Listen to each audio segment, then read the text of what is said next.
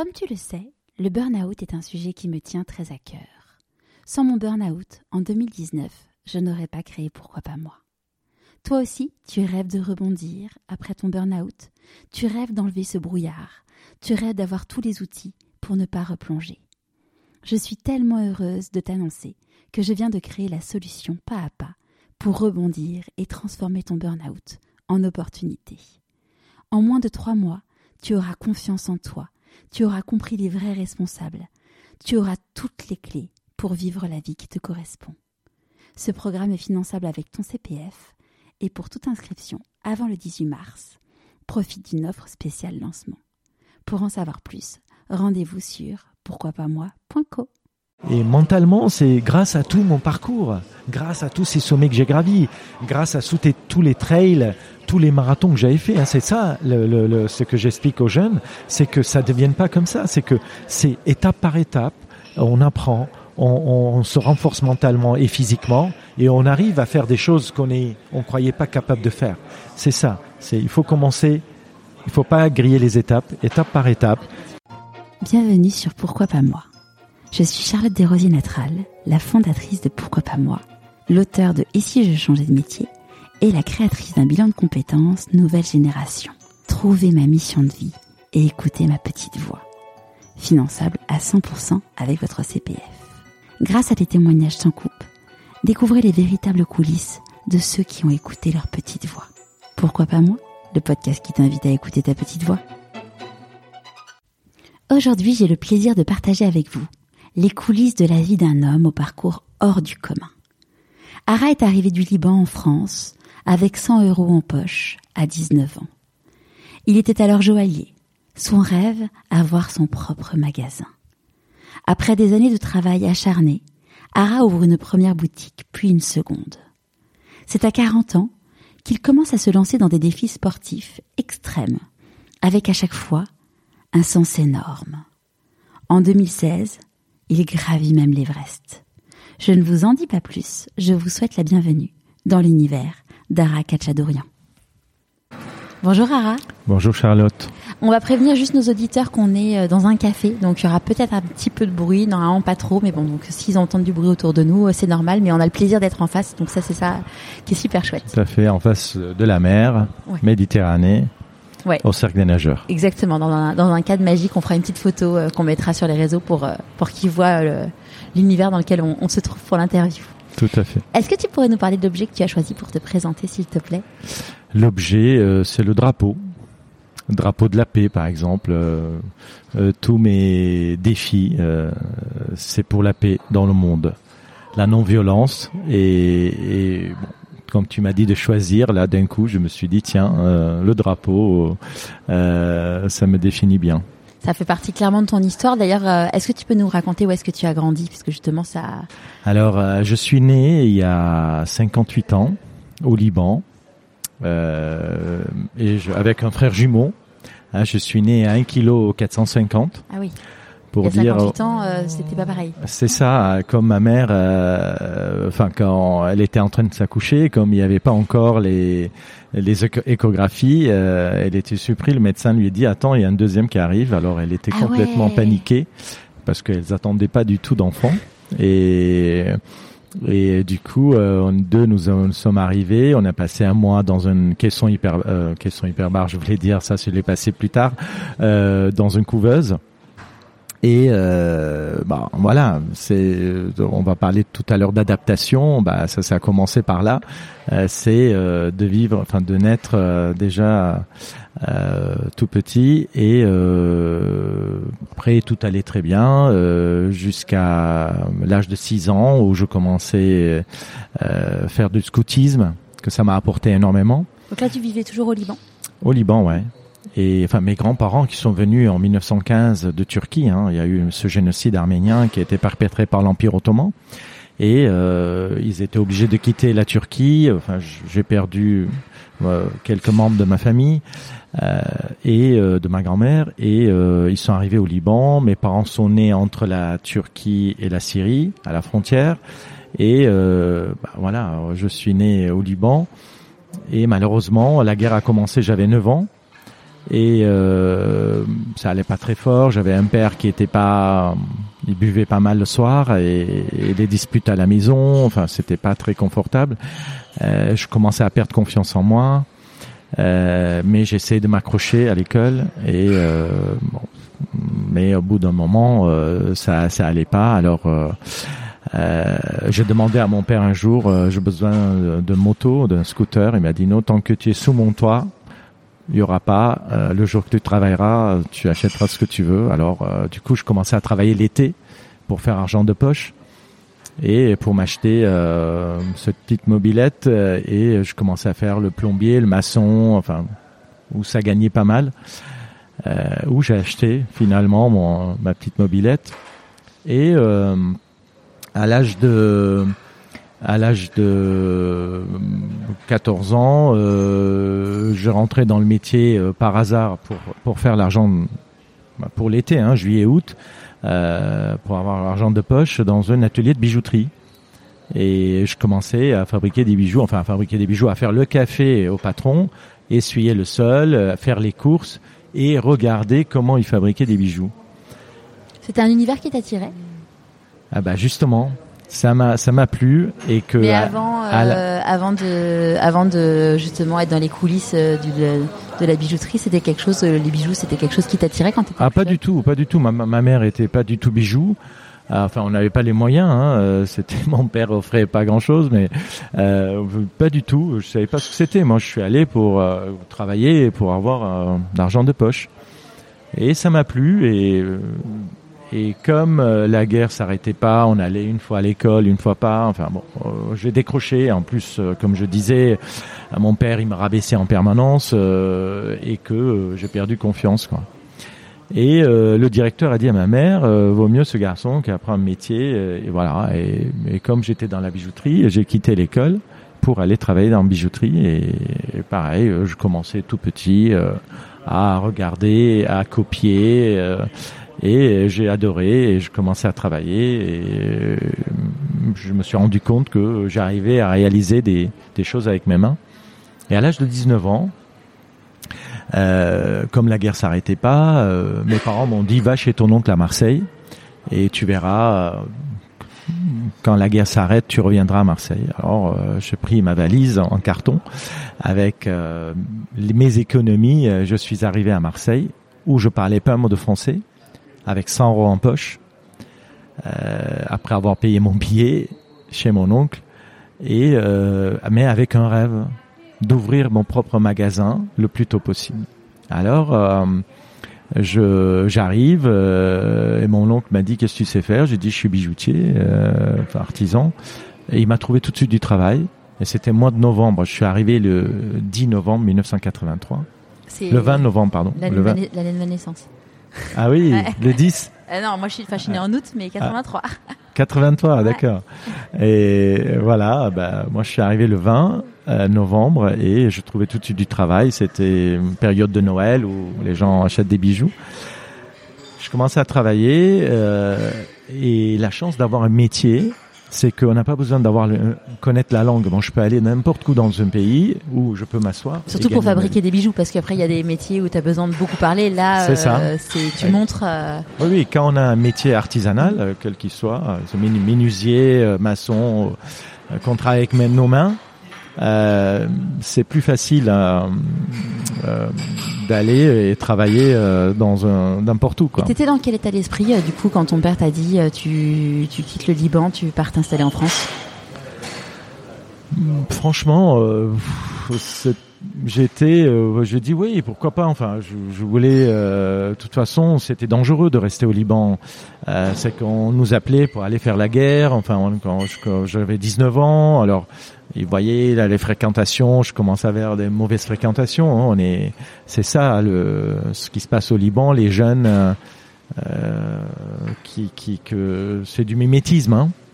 Alors du coup, euh, voilà, il m'a dit pour ton sécurité, vas-y. Je dis, je mange. Je suis arrivé, mais en pensant que je vais retourner dans trois mois parce que j'avais une visa de trois mois et que euh, voilà, je, je voulais Ouais, donc t'avais pas euh, la entre guillemets une espèce de peur du grand saut en te disant je, je quitte ma vie pour une nouvelle vie. Ah non non, pas du tout. Je suis arrivé, quand j'ai laissé tout, je suis venu comme ça avec une valise. euh, avec deux pantalons, euh, deux chaussettes et je suis arrivé. Et, euh, et je trouvais du travail. Alors euh, bon, je commence à travailler. Euh, après, je change de patron parce que le patron il pouvait pas faire mes papiers, enfin tout ça, et il fallait travailler pour avoir sa carte de séjour. Et, et c'est ça qui est d'ailleurs dingue parce qu'en fait, tu es censé avoir un travail pour trouver un, pour avoir un visa, mais en même temps avoir un visa si tu n'as pas de travail, enfin c'est un peu le chat qui se mord la queue. C'est ça. Mm. Alors, euh, je commence à travailler et euh, et euh, je, je, me suis rendu compte que j'étais en train de tourner en rond. Ça veut dire que je gagnais le SMIC à l'époque, qui était de aujourd'hui l'équivalent c'est 500 euros, ça fait 3200 francs où euh, une fois, j'ai quitté chez mon oncle, je suis allé euh, louer un appartement, un studio de 15 mètres carrés, où euh, j'ai mis enfin un matelas par terre et, le loyer était de 200 euros. Enfin, je parle en, euros aujourd'hui, c'était en francs. Et une fois que j'ai payé mon loyer, mon électricité, mon téléphone et, et, et, la bouffe, il me restait plus rien. Et je me suis dit, je suis en train de tourner en rond. Qu'est-ce que je dois faire pour euh, mettre de côté, parce que mon rêve, c'est d'ouvrir mon propre magasin. Et pour ouvrir un magasin, il faut avoir des moyens. Et comme c'est de la bijouterie, il faut avoir beaucoup de moyens. Investir, Il faut euh, investir dans le matière et dans, dans le local. Alors du coup, euh, euh, il fallait travailler deux fois. Ça veut dans la même journée, faire deux jours.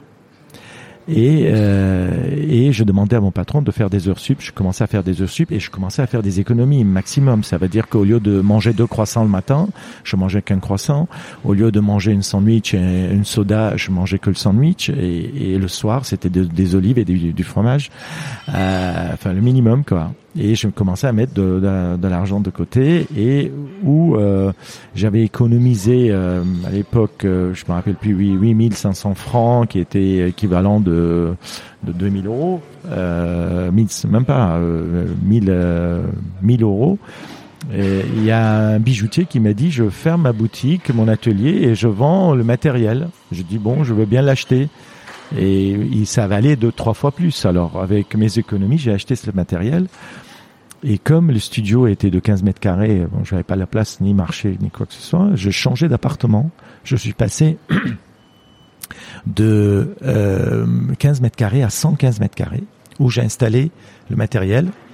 Euh, et je dis à mon patron, j'ai le matériel chez moi, euh, si tu veux, je peux travailler. Et je suis allé voir d'autres bijoutiers je demandais qu'il me donne du travail. Alors je me levais à 5 heures du matin, je travaillais chez moi jusqu'à 9 heures. 9 heures, j'allais chez mon patron travailler jusqu'à 19 heures. À 19 heures, je revenais chez moi, je travaillais jusqu'à 2 heures du matin. Et c'est comme ça, j'ai triplé mon salaire où j'ai pu économiser 7500 euros, 50 000 francs en 5 ans. 5 ans pour faire les 100 euros, 7500 euros. Et un copain qui vient de me voir me dit, il y a un bijoutier qui part à la retraite si tu veux prendre la boutique. Et moi, je voulais travailler directement avec les particuliers, continuer à travailler avec les bijoutiers, mais avoir les particuliers. Pourquoi pas, avoir moi ta vraie boutique. Pourquoi, Pourquoi pas, moi mm. Et, euh, et j'ai ouvert ma propre boutique et l'État m'a aidé euh, de 3 000 euros, de 30 000 francs, enfin 44 000 euros et euh, à rembourser sans intérêt. Et avec ça, j'ai acheté un peu d'or, j'ai décoré le, la boutique et j'ai fabriqué. Elle était où? Elle était euh, rue de Bagne, en haut de la rue de Bagne, sur le pont de, de Courlioto. Euh, et euh, je commençais, je fabriquais un bijou. J'ai mis en vitrine, je l'ai vendu. Avec le bénéfice, j'en ai fabriqué deux, je les ai vendus. Avec le bénéfice, j'en ai fabriqué quatre, je les ai vendus.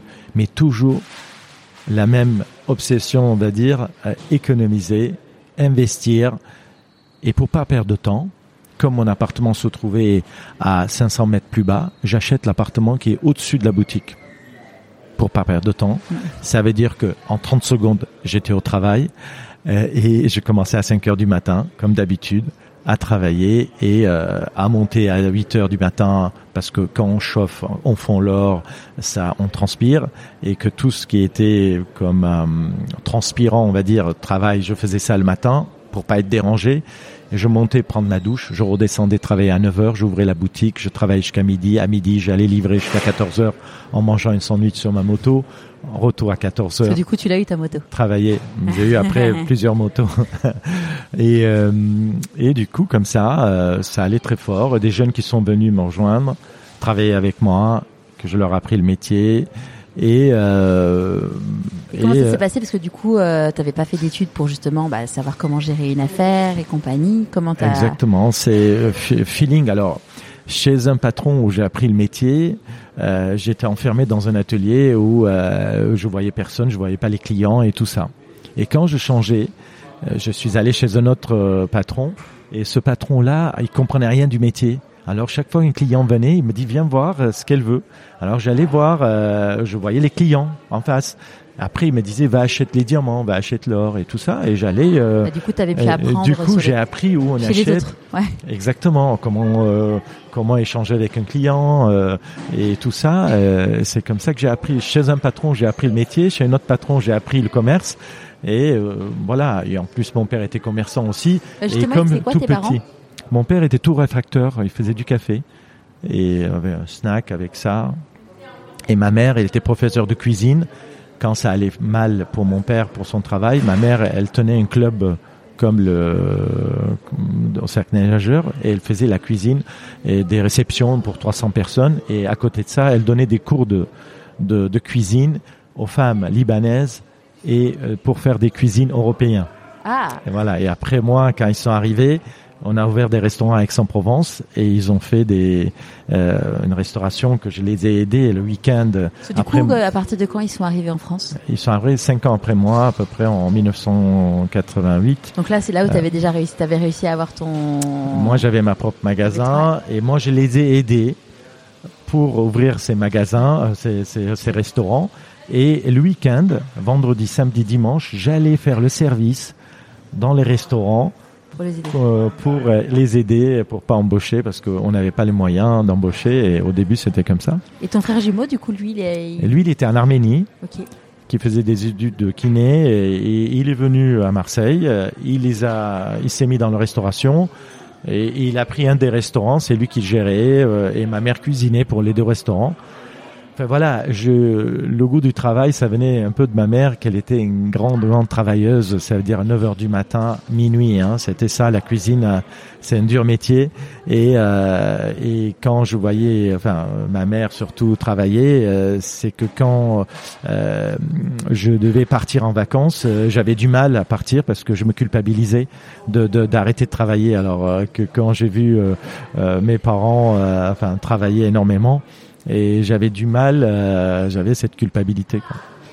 Il y a Et, quelque chose dont on n'a pas parlé, c'est quand tu étais petit, c'était quoi tes rêves euh, Quand tu avais 5-6 ans, tu disais Oh, quand je serai grand? Euh, franchement, euh, je sais pas. Enfin, moi, je cherchais la liberté surtout. Hein, à 6 ans, je ne sais pas. Mais quand j'étais scout, par exemple, euh, j'avais besoin de reconnaissance. J'avais pas la reconnaissance de mes parents. Et dans le scoutisme, dans le club où j'étais, Union Générale de Bienséance Arménienne, ça s'appelle l'UGAB, où euh, je trouvais une deuxième famille. Euh, où euh, je me sentais très bien euh, et, et que euh, bah, j'avais une enfance euh, voilà euh, à la fois sympa avec beaucoup de copains bon je faisais pas mes devoirs hein, dès que je finissais l'école j'allais jouer au basket et euh, euh, voilà au tennis au basket euh, être avec les copains et tout ça. Et et euh, voilà et c'était ça. Et, et, et l'école où j'étais c'était une école arménienne où on apprenait l'arménien l'arabe la langue du pays et l'anglais. Où il y avait d'autres lycées où on apprenait arménienne par exemple arménien libanais et français. Et moi c'était euh, c'était l'anglais. Alors euh, du coup, quand je suis arrivé à Marseille, euh, je connaissais pas, je connaissais dire merci, qui est très important, et je t'aime. Hein, c'est les, deux choses qui sont très importantes à savoir. Euh, et Avec ton grand sourire, tu... voilà. Et du coup, je euh, t'aime, mademoiselle. voilà. Encore le mademoiselle, je savais pas peut-être. mais- d'ailleurs, justement, comme enfin, donc tu travaillais, enfin, t'avais, t'avais pas de vie euh, privée. Est-ce que t'as réussi, enfin, comment tu t'es Oui. épanoui euh, Alors, euh, j'ai la chance d'avoir des jolies euh, filles qui ont ils m'ont dit je t'aime et que c'était ça.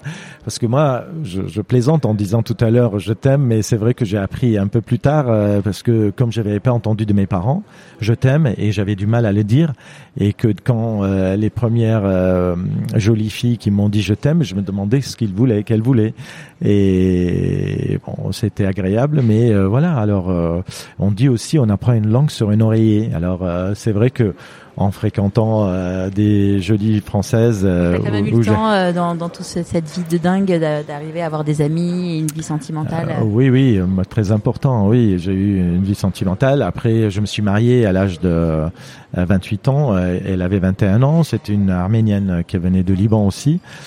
On n'a pas pu s'entendre. Trois ans après, on s'est séparés. Vous n'aviez pas eu d'enfant Non, pas d'enfant. Et après, euh, voilà, ça allait. Euh, enfin, j'ai ouvert un deuxième magasin pour elle. Euh, mais bon, après, euh, voilà, j'avais géré les deux magasins. Elle tenait un des magasins.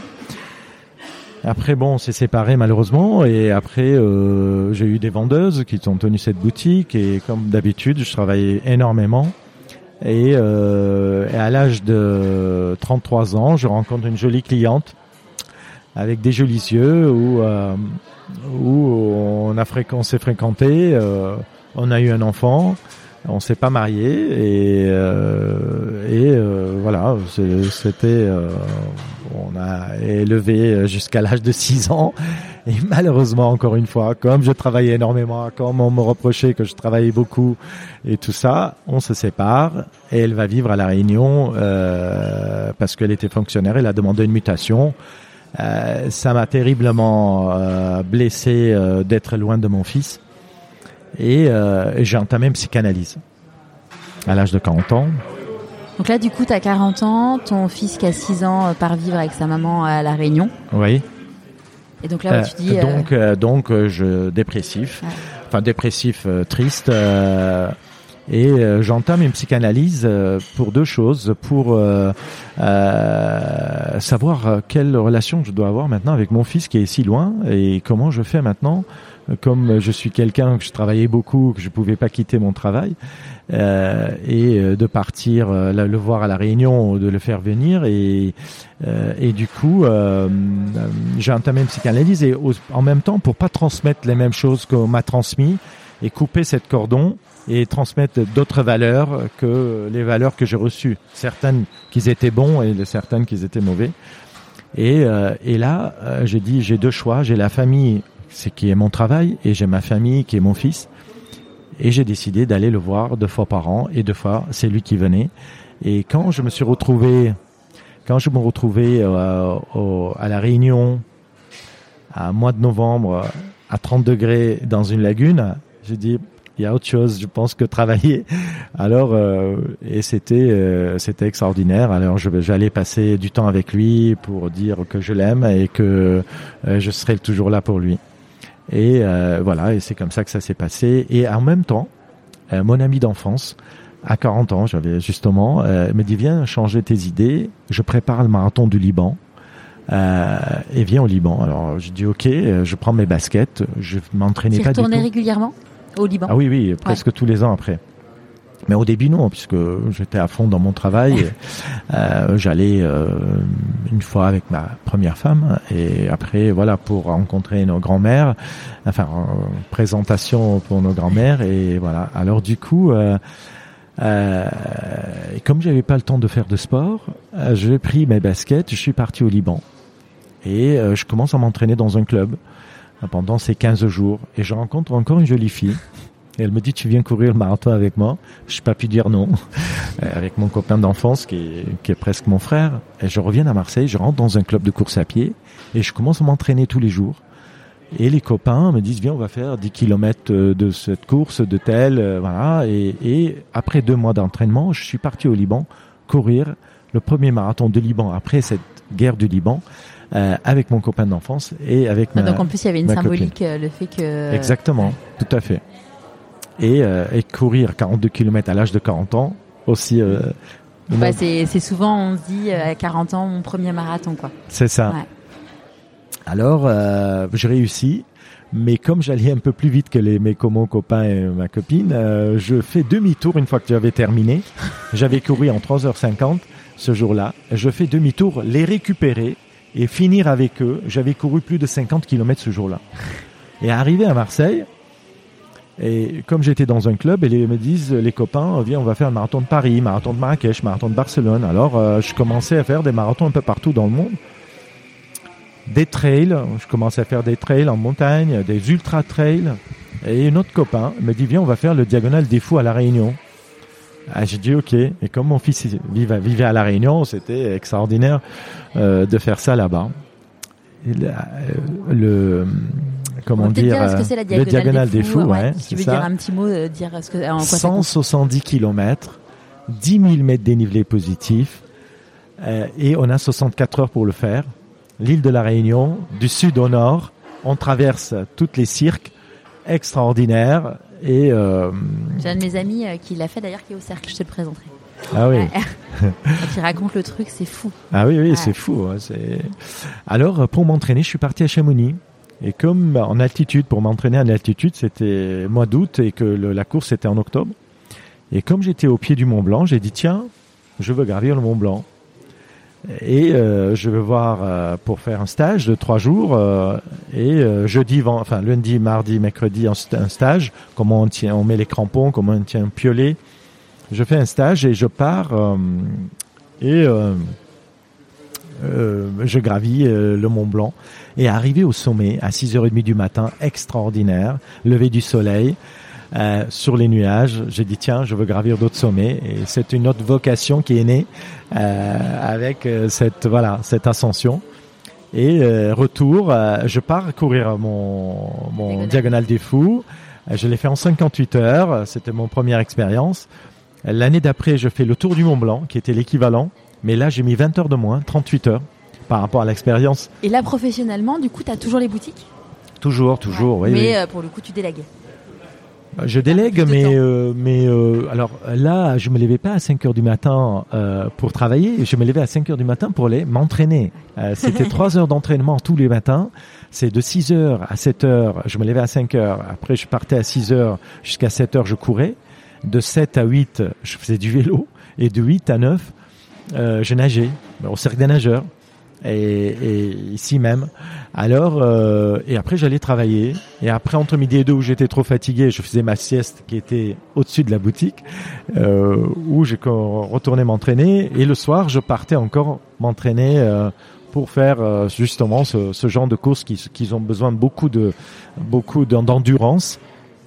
Et je travaillais l'endurance, euh, le mental. Euh, on en parlera ça aussi. Ouais. Et euh, je fais euh, le tour du Mont Blanc en 38 heures.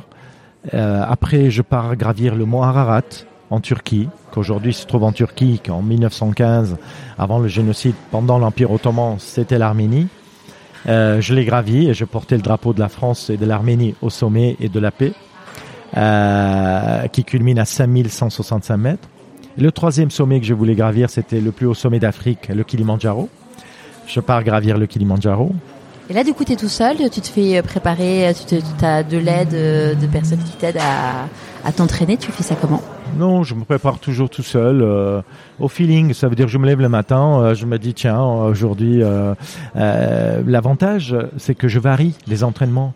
Au début, au début, c'est que je faisais que de course à pied. Après, je fais l'Ironman de Nice, par exemple. Et pour faire l'Ironman de Nice, euh, je me suis mis à nager, à faire du vélo, et je me suis dit, c'est comme ça que je peux travailler tous mes muscles et pas travailler que Uniquement les le- jambes et euh, que courir. C'est pas très bien. Hein, c'est C'est c'est pas bon, c'est pas bon. Hein. Ouais. c'est pas bon, on se fait mal aux genoux, tout ça. Et alors, euh, en variant comme ça, je pouvais euh, travailler mon endurance et tout en variant euh, les entraînements. Et Et t'as as réussi à garder ta chérie ou pas avec tout ça euh, laquelle Celle que tu avais rencontrée au marathon. euh, Elle est venue à Marseille. euh, bon, il fallait pour la- faut, faut, Voilà. faut, faut être très très très très amoureux et faire beaucoup beaucoup d'abnégation quand même. pour tout à pouvoir, fait. Bah, j'étais amoureux, enfin amoureux. Alors, bah, ça, non, c'est je- encore je- une autre je, question. Je pensais pas à toi, je pensais à elle du coup. Elle aussi, elle, elle Ouais, était amoureuse aussi, sûrement, j'espère. Mais je confondais l'amour et désir.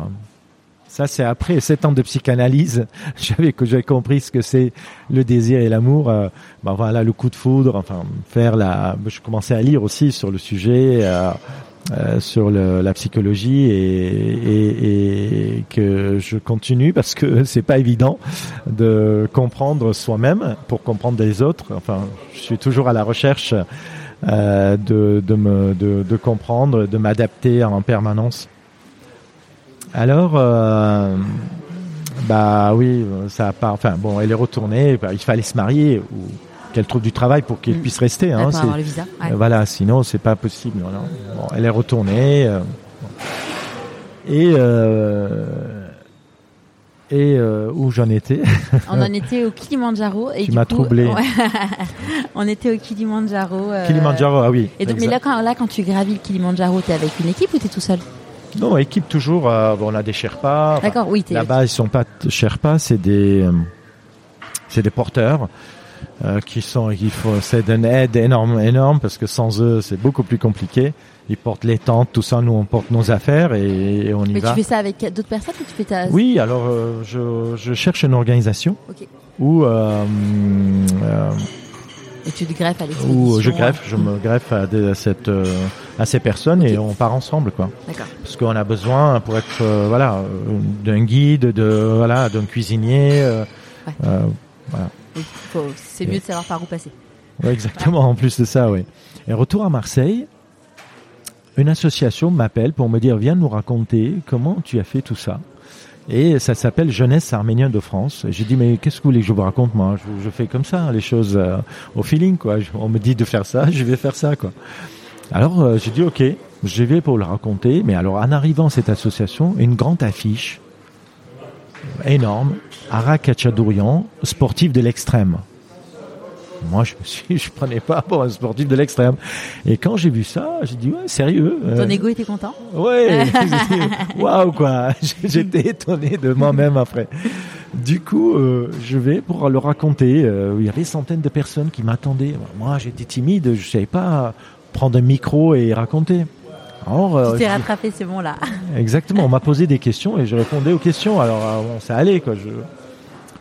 Alors euh, on me pose des questions, je réponds aux questions et à la fin de cette conférence, je tourne vers le président de l'association en lui disant, dans deux ans, c'était en 2013, dans deux ans c'est le centième commémoration génocide des Arméniens et pour tous les génocides qui ont été perpétrés 20e et 21e siècle, si vous voulez que j'aille au plus haut sommet du monde pour délivrer un message de paix, de mémoire et de reconnaissance, il faut que vous m'aidiez financièrement me dit Banco. Mais je plaisantais. Je veux dire que moi, je dis ça à, à moitié, quoi. Je veux dire, je- oui, t'avais pas du tout anticipé, c'est juste en discutant Oui, avec lui, tu t'es dit tiens, je me chauffe et je fais, je fais la, je fais la blague. oui, j'ai vu que c'était chaud, les gens applaudissaient et tout. J'ai dit bon, je me lance. Il m'a dit il y a 80 000 Arméniens à Marseille. Si chacun donne un euro, ça fait 80 000 euros. J'ai dit non, on n'a pas besoin de 80 000, on a besoin que 40. Il m'a dit ok, je rentre chez moi, j'ouvre mon ordi. J'ai dit il faut que j'aille m'entraîner, parce que ça suffit pas. Tout ce que je viens de faire pour gravir le plus haut sommet du monde qui culmine à 8848 mètres, il faut que j'aille faire d'autres sommets, au moins de 8000. Mais pour faire un 8000, ça coûte très très cher, il faut 50 jours. Je dis je vais Pourquoi aller- ça coûte euh, autant d'argent? Ah ben c'est les taxes, c'est le Sherpa, euh, euh, Billet c'est- d'avion, euh. euh, tout ça, l'organisation euh, qui coûte assez cher. quoi. Le- le- L'Everest c'est c'est euh, 50 000 euros C'est 50 000 euros de 50, gravir l'Everest. pour Ouais. gravir l'Everest et 30 000 pour gravir un, 5, un, un, un 8 000. Il y a 14 sommets au-dessus du 8 dans le monde. Pour les gravir, c'est à peu près ça. Et Plus le et temps je- que tu ne consacres pas à ton travail. bah, tout à fait, oui, oui, bien sûr. Et là, je pars, mois d'août, euh, au Pérou, Bolivie, Équateur. J'ai vu qu'il y a des sommets qui culminent à 6000, 6003, 6005 et 6700 mètres d'altitude. Alors, euh, je, euh, je, je prends un billet, je pars pour 36 jours et je gravis 9 sommets. Sajama, Cotopaxi, Chimborazo, Huascaran, c'est les plus hauts sommets dans ces trois pays. Et euh, j'enchaîne euh, 9 sommets en 36 jours. Retour à Marseille, j'ai dit il faut que j'aille encore plus haut. En 2014, je pars euh, gravir le pic Lénine en Kyrgyzstan. En quoi? 7000 Dans quel pays? Kyrgyzstan, Tadjikistan, Ouzbékistan, Kyrgyzstan.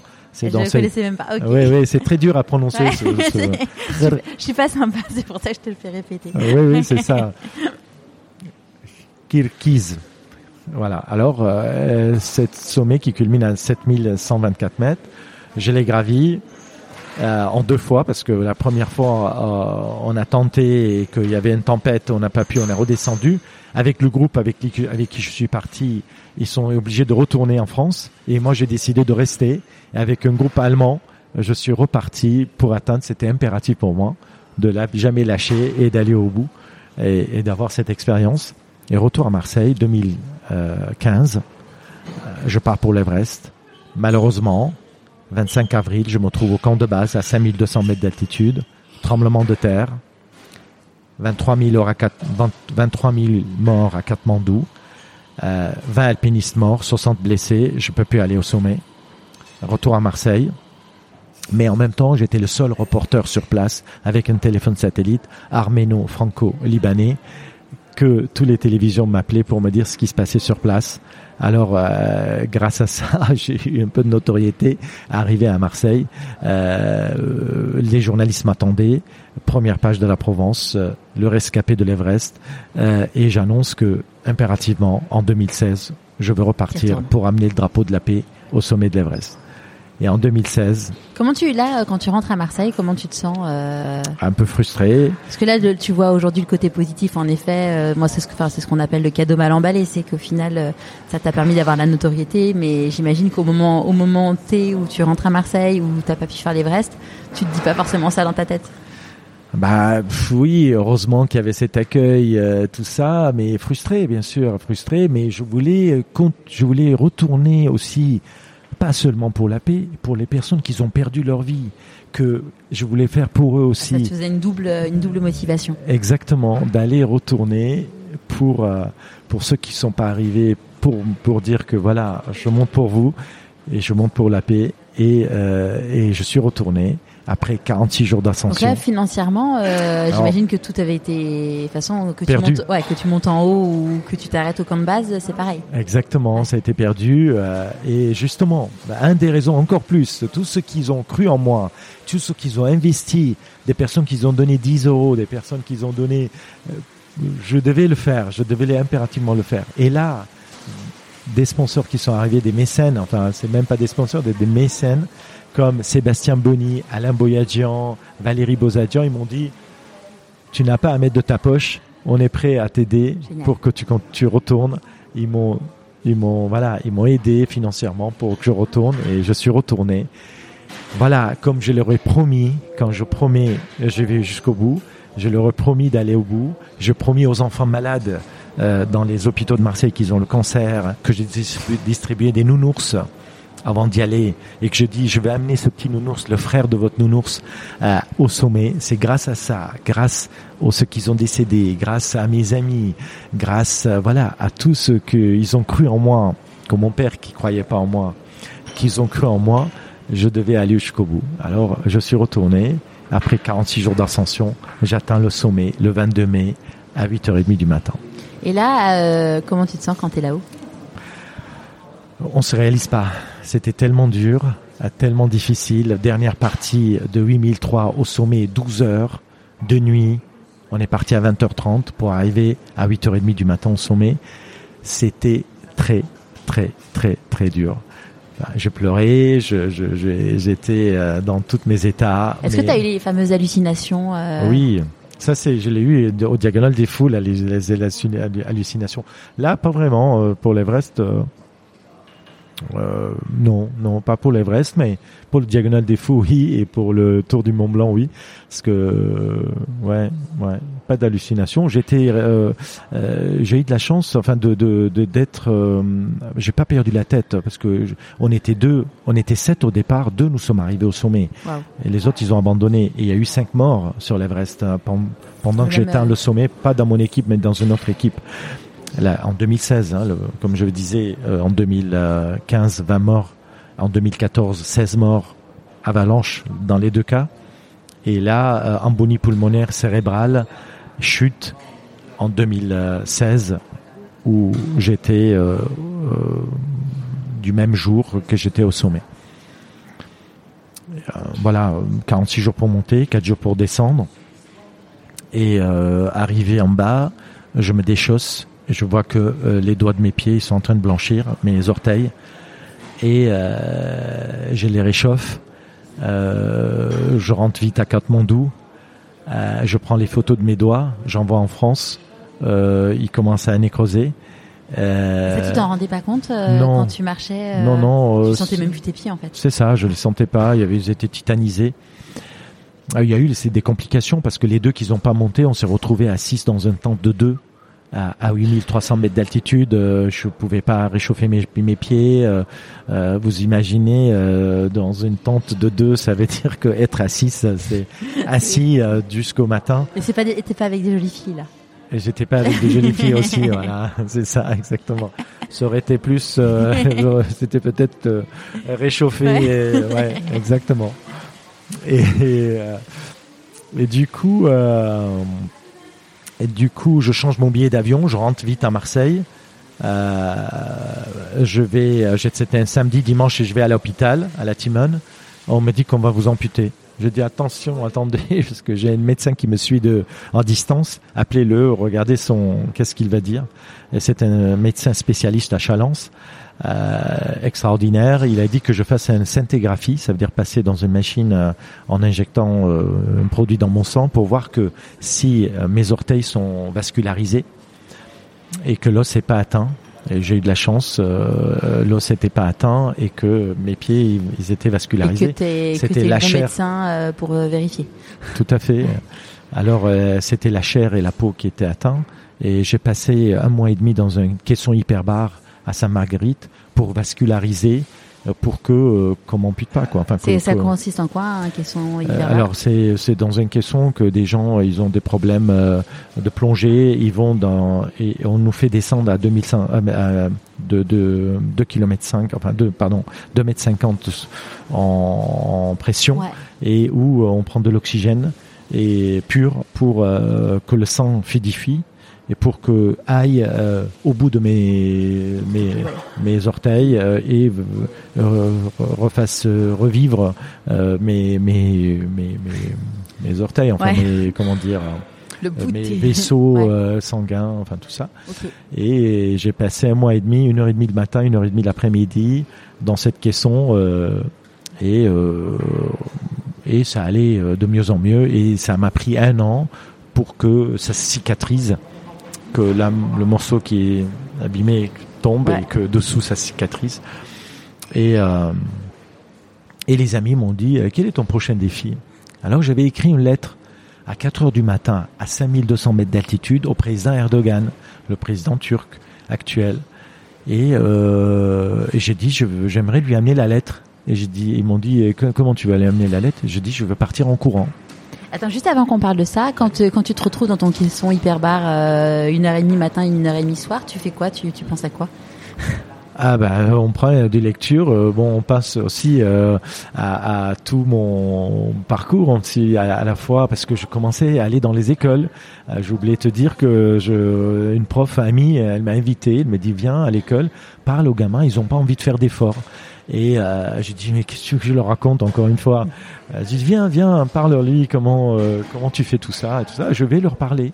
Et à la fin de la conférence, les profs viennent me voir et me disent on n'a jamais vu ça, des des intervenants qui viennent pour parler aux, gamins et ah c'est génial. Et, Parce en euh, entreprise c'est courant, mais euh, mais les enfants c'est sûr c'est c'est c'est super inspirant.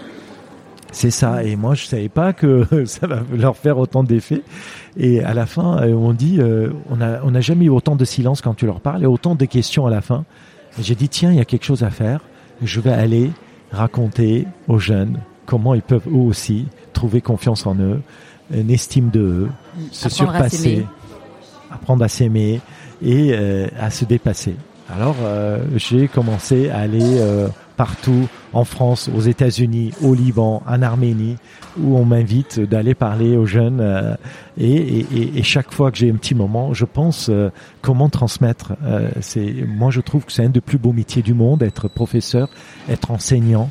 C'est un des plus durs et un des plus beaux métiers. Il y a trois beaux métiers et durs métiers être parent, être enseignant, être président. D'ailleurs, c'est marrant qu'il parle du président parce que ce matin, je disais à mes enfants que j'allais t'interviewer. Et euh, donc, tu avais as rencontré ma fille. Donc, je dis, bah, j'ai mon fils, voilà, je vais, je vais interviewer Ara, euh, qui, a, qui a gravi l'Everest. Et puis, il y a Pénélope qui dit, oui, puis en plus, il a rencontré le président de la République. Alors, la limite, c'est pour elle, c'était encore plus fort que d'avoir gravi l'Everest. c'est ça. ah oui, je leur montre, je leur montre que j'ai rencontré. Ils disent, waouh. Et euh, j'ajoute que j'ai eu la chance d'avoir ma main sur les poitrines de Brigitte dans l'avion du président. Ah ouais, c'est chic ça. Ah Merci Ara pour cette précision. ah bah oui, à 10 000 mètres d'altitude. Hein. C'est le plus gros défi que j'avais fait. C'est que non, non, on elle m'a enlacé et que c'était la main dérapé. Et la main, la main a dérapé. C'était adorable. Je les adore tous les deux. Dans quel contexte tu les as rencontrés? Eh ben, quand je suis arrivé en Arménie en courant. Alors du coup, on n'a pas parlé. oui, alors on y va. Alors on, donc là, tu dis, mon nouveau défi, c'est d'aller. Ah oui, euh, exactement. J'étais. Euh, mes amis m'ont dit, euh, qui m'ont, mes, scènes, comme on, on m'a dit, quel est ton prochain défi? Alors j'ai dit voilà, j'ai cette lettre à remettre au président pour qu'il reconnaisse le génocide des Arméniens perpétré par l'Empire ottoman. Les présidents d'aujourd'hui doivent reconnaître ce que les anciens gouvernements ont fait de, de, de pas bien alors, euh, elle me dit comment tu veux faire? Je dis je vais aller en courant. Le 7 avril, à 10h du matin, devant la mairie de Marseille, je suis parti en courant. Marseille, Monaco, Italie, Slovénie, Croatie, Serbie, Bulgarie, Grèce, Turquie, Géorgie, Arménie. 107 marathons, 107 jours, 4550 km, avec 39 000 mètres dénivelés positifs accumulés de Marseille à Erevan pour porter ce message de paix et, euh, pour ce reconnaissance du génocide des Arméniens perpétré par l'Empire ottoman.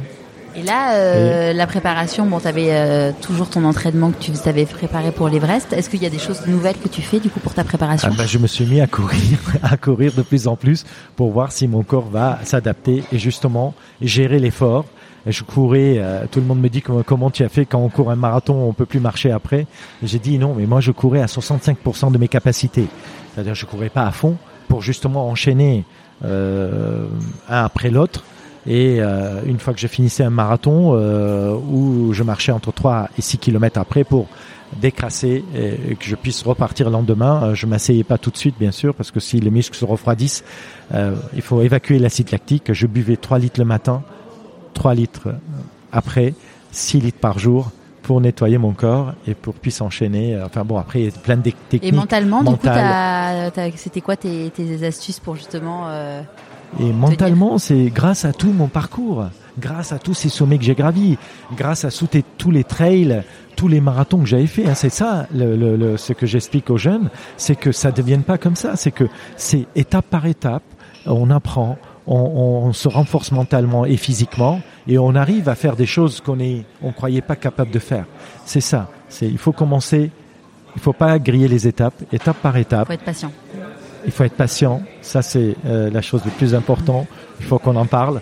La patience, l'adaptation, la détermination et euh, voilà, être dans une routine, dans une discipline, dans une habitude et, euh, et pour atteindre des objectifs dans ce genre. Mais donc que ce soit professionnel, que ce soit sportif, c'est toujours la même méthode. Ou personnel. Ou personnel, exactement. Il faut être euh, discipliné et avoir une méthode, être méthodique euh, pour atteindre. Ouais, c'est avoir un objectif clair et après avoir la méthode pour pouvoir y arriver. Tout à fait, tout à fait. C'est pour ça qu'il faut commencer à rêver, aimer, oser être déterminé, croire, ça c'est 5%. 95% de sueur, de transpiration pour atteindre ses objectifs. Le secret est là. J'ai inventé ce forme de formule. je, La noterai en citation pour qu'on puisse euh, bien la voir. Tout à fait. Et tu disais la patience, un truc dont tu voulais parler La patience Oui. C'est quelque chose dont tu as envie de nous parler La patience, euh, soyez patient quand l'heure sera venue d'aller de l'avant, vous le saurez. Voilà, il faut être patient. Euh, c'est ça que c'est un, une forme d'intelligence. Hein. Aujourd'hui, on mesure l'intelligence avec le quotient émotionnel, pas avec le quotient intellectuel. Tout le monde est intelligent. Quand j'entre dans une classe, la première chose que je leur dis aux jeunes, c'est vous êtes tous intelligents et vous êtes tous beaux. Et qu'est-ce que vous allez faire avec votre intelligence? Vous pouvez caresser comme vous pouvez frapper, vous pouvez construire comme vous pouvez détruire. Qu'est-ce que vous allez faire? Voilà. Eh, eh. Donc là, du coup, tu arrives, euh, tu arrives. euh, J'arrive en Arménie. Ouais. un accueil extraordinaire. Et le- l'ambassadeur de France en Arménie, il m'avait promis que si je faisais cette course, il venait courir les dernières 5 kilomètres avec moi. Il a couru avec moi. Et après, j'ai resté deux mois là-bas où j'ai entraîné toute l'équipe de la con- de, de l'ambassade euh, et consulat de, de France où euh, tous les matins on allait courir, euh, faire des exercices et tout ça. Et, euh, et il m'a dit, dans deux mois, le président va venir en Arménie pour le 17e sommet de la francophonie. On aimerait bien que tu l'accompagnes. Alors il a écrit au président, le président il a accepté et que euh, j'ai pris l'avion avec le président de Paris pour l'Arménie pour trois jours et 80 pays dans le monde francophones qu'ils ont réunis, qui se sont réunis en Arménie et j'ai accompagné le président euh, dans l'avion du président et j'ai raconté mon histoire et il a adoré. Après, après je l'ai rencontré trois fois, euh, une fois à Marseille et deux fois à Paris. Et euh, voilà quoi, c'était c'était extraordinaire, une rencontre, superbe rencontre. et je lui ai dit quand est-ce que tu vas venir faire euh, s'entraîner avec moi Il me dit toi tu es fou, je m'entraîne pas avec toi. voilà. Pour les petites anecdotes, le président fait du boxe. D'accord. Voilà. Ok. Et, euh, et là, quand, quand tu, avec du recul, tu regardes tout ton chemin parcouru, que, comment tu te sens euh, par rapport justement aux petits enfants qui n'étaient pas aimés, pas valorisés Bah, grâce à, avec la théra- le thérapie et grâce à, mon parcours, bah, j'ai trouvé confiance en moi. Je travaille toujours, hein, rien n'est acquis, rien n'est figé, euh, c'est, en permanence, il faut euh, essayer d'é- d'évoluer, euh, de grandir. En grandissant les autres, je m'agrandis moi-même. Quand j'étais scout, on m'avait dit, en arménien on le dit, par stratsur, par stratsir, quand tu élèves, quand tu élèves l'autre, tu t'élèves toi-même. Alors aujourd'hui, j'ai de la chance de pouvoir faire ça, d'aller rencontrer et aider d'autres pour retrouver leur voix, leur euh, euh, voilà, et, essayer à mon petit niveau de euh, d'élever les autres pour élever moi-même. Euh, c'est que euh, une autre philosophe a dit, c'est quand on arrive au sommet, c'est là où on commence à monter. Alors, quand je sens que j'ai pu passer un message à un jeune, c'est là où je sens que je m'élève et euh, d'aller de l'avant. Et là, aujourd'hui, tu as toujours tes bijouteries? Retour à Marseille après ma course, euh, mon collaborateur, euh, je me suis assis derrière mon bureau. Quelques, quelques semaines après, je me suis levé, j'ai pris les clés, je lui ai donné les clés, j'ai dit je vais retourner à continuer à relever d'autres défis, continuer à aller dans les écoles, dans les entreprises, en, partout, pour transmettre des messages euh, euh, de paix et de, de et le reste. Et, euh, et j'ai dit je reviendrai plus tard. Et le Covid est arrivé, et malheureusement, euh, ça m'a tout, tout a été chamboulé. Et là, je, je, mon rêve en courant de Marseille à Erevan, j'ai dit qu'est-ce que je peux faire pour le Liban? C'est quoi? Je... Là, on a le son qui augmente autour de nous et il commence à faire beau. Donc, on va, si ça te va, on va, je vais mettre pause et on va aller dehors. Très bien. Alors, on a changé de cadre. On est parti sur la terrasse au bord de l'eau parce que ça y est, ça s'est- un peu On réchauffé. entend les vagues. Exactement. Donc, du coup, tu nous disais Covid. Covid, euh, Covid est arrivé et malheureusement euh, ça m'a chamboulé un peu parce que pendant que je courais de Marseille à Erevan, euh, j'avais une idée de comment je pouvais aller de Marseille à Beyrouth, Marseille ville de mon adoption, jusqu'à capitale de ma naissance, pour apporter, pour attirer l'attention des gouvernements sur le Liban et pour apporter de l'aide parce que c'est catastrophe ce qui se passe au Liban aujourd'hui et depuis euh, pas mal de temps. Et euh, j'ai décidé euh, de partir à la rame cette fois-ci, euh, ramer pour la paix, euh, comme c'était l'Everest pour la paix et courir pour la paix. Cette fois-ci, c'est ramer pour la paix. Pourquoi la rame Ah ben, je dis euh, tiens, euh, si je pouvais changer un peu d'éléments. Euh, j'aime bien découvrir, j'aime bien changer de sport, euh, j'aime bien partir dans, sortir de ma zone de confort et euh, d'essayer, euh, d'essayer pourquoi pas à la rame. Alors, je commençais à m'entraîner en, en- avec un kayak pendant un an. je trouvais que les gens bougeaient pas. Je me suis dit, tiens, je vais essayer l'aviron. J'ai essayé l'aviron pendant un an. Je disais que c'est marche arrière là. Je pars en marche arrière, j'aimerais aller en marche avant. Et j'ai me suis dit, euh, il faut que j'invente quelque chose. Et je me suis commencé à réfléchir à comment je peux partir vers l'avant tout en faisant un geste de l'aviron. Et euh, je trouvais une idée euh, ici au cercle des nageurs, à salle dans le cercle de sport. Et j'ai, quand j'étais en train de ramer sur un rameur, je me suis dit tiens si je pouvais ajouter une hélice au rameur et euh, faire tourner une hélice et en allant vers l'avant et en faisant le geste de de, l'aviron quoi. Et euh, je me suis mis à, chercher qui pouvait me le réaliser. Je trouvais personne. Personne il a, il a cru en moi de, de ce projet et euh, enfin des étudiants qui ont travaillé de d'arts et métiers d'Aix-en-Provence. Ils m'ont donné une feuille en disant mais tout ce que je leur ai dit ils ont mis sur une feuille et moi je pensais qu'ils de, devaient faire le, le prototype.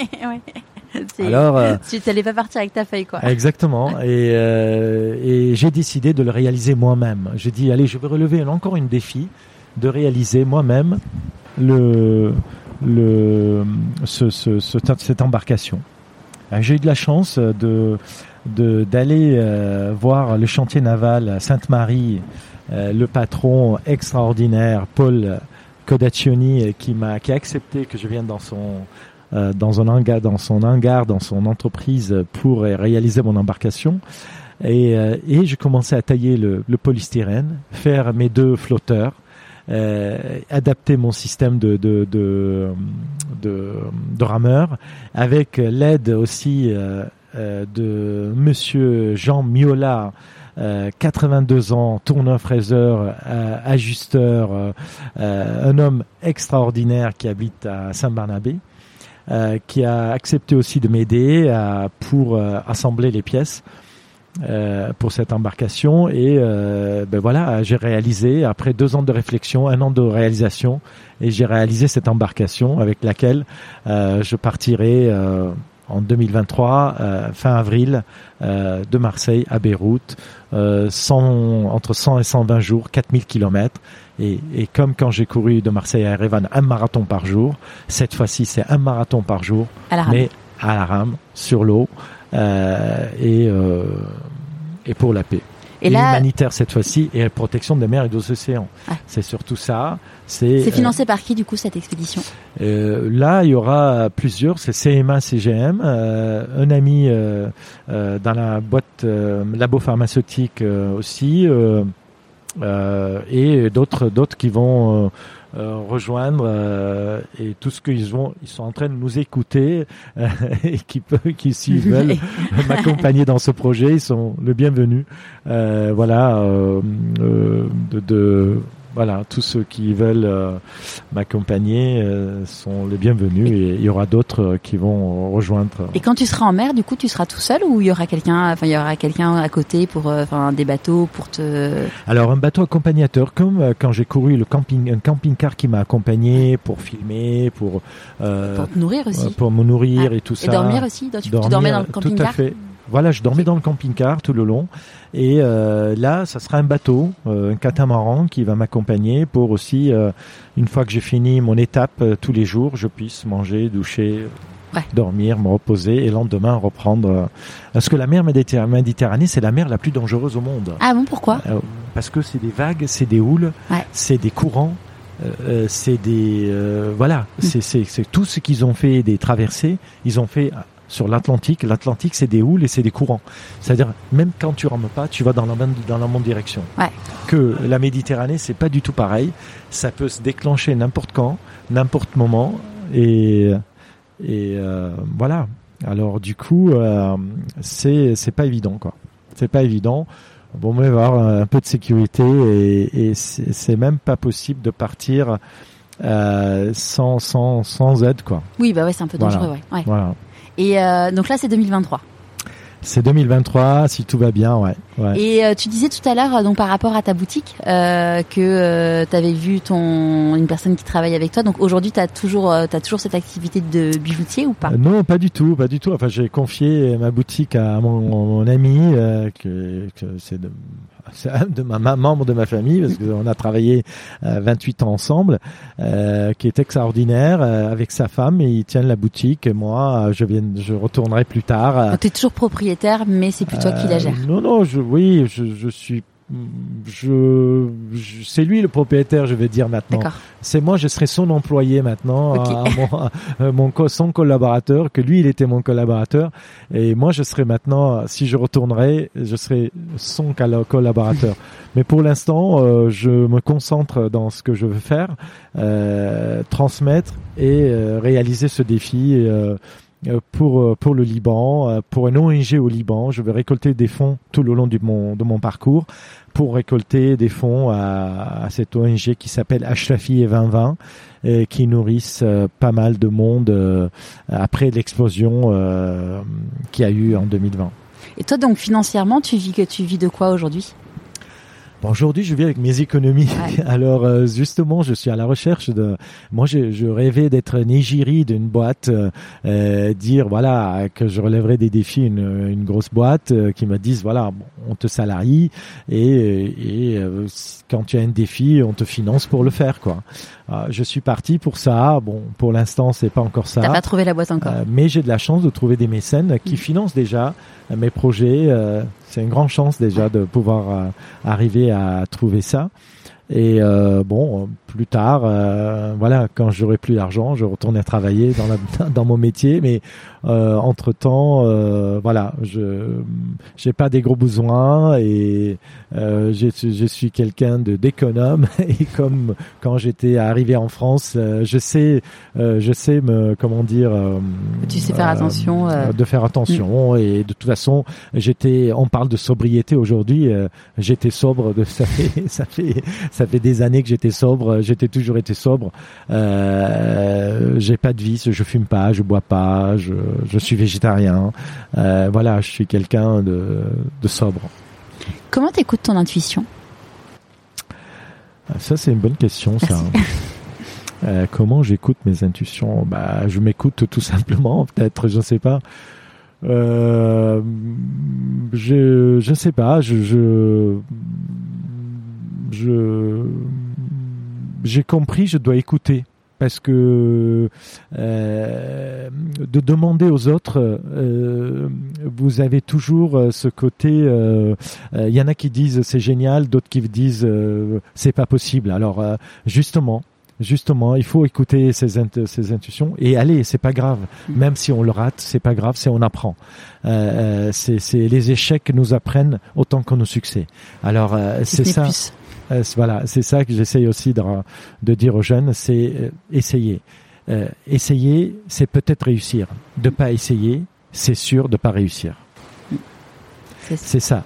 Alors, euh, et, et j'adore les gens qui me disent c'est pas possible. Alors là, ça me motive encore deux fois plus parce que mon père, j'ai entendu ça et que euh, et les gens qui me disent c'est bien, c'est génial ce que tu vas faire, vas-y, et d'autres qui me disent euh, c'est c'est tu es pas capable. Alors là, j'adore quand on me dit tu n'es pas capable et c'est ça qui me motive d'aller au bout et euh, de leur montrer que euh, j'étais capable. Voilà. Et c'est c'est comme ça que que je fonctionne. Qu'est-ce que tu penses que le petit Ara de 6 ans dirait s'il te voyait aujourd'hui?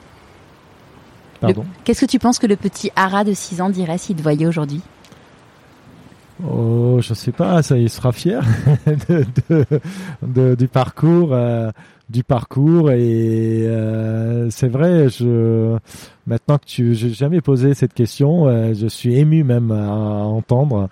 Bah, je sais pas, je sais pas de, de bah, je suis, je suis content quand je, je regarde en arrière quand je suis triste euh, et souvent euh, je regarde en arrière, je me dis waouh quoi que tout, tout ce parcours. Et quand je réfléchis, je me dis euh, continue. Continue, euh, ne sois pas abattu par euh, par euh, par des choses négatives et enfin de, de comment dire